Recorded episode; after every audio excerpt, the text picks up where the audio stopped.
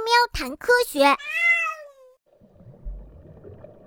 呃，兄弟，告诉你件事儿。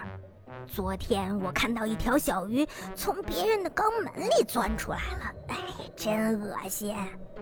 哦，还还还还还有这种事儿？我我我怎么没听说过，也也也没见过。哎，你没见过的事儿多了。昨天我看到它，简直是穿肠而过，哎呀，太可怕了。呃呃，那那到底是什么鱼呢？在阳光明媚的海底沙滩上，有一只海参正在专注地吃着食物。哟哟哟哟哟，哟哟哟哟哟。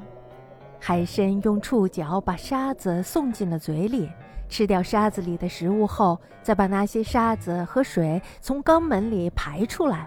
海参的肛门里有一条长长的、像线一样的东西在飘动着。呃，天哪，这是什么东西呀？答案是令人吃惊的，那竟然是一条鱼。Oh my gosh！原来在海参的肛门里生活着一条又细又长的小鱼，这就是隐鱼。What？呃，可是大海那么大，隐鱼为什么要偏偏生活在其他动物的肛门里？唉，呃，还有，为什么海参没有赶走生活在自己肛门里的小隐鱼呢？因为呀，隐鱼生活在太平洋和印度洋等热带海域里，以吃浮游生物为生。因为它们的身上没有鳞片，所以呢，身体会呈现出透明的状态。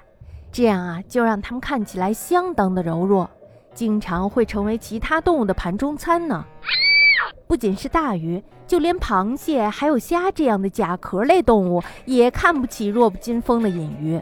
而且呀，还会时不时的攻击它们。哎呀，天哪！救命呀！救命呀！快逃啊！又来了！迫于无奈，隐鱼找到了一个让人意想不到的藏身之处，那就是海参的肛门。因为海参的身体上是有毒的，所以呀，一般状况下动物都不会轻易的招惹它。隐鱼就是利用这一点。才可以安稳的生活在海参的肛门里。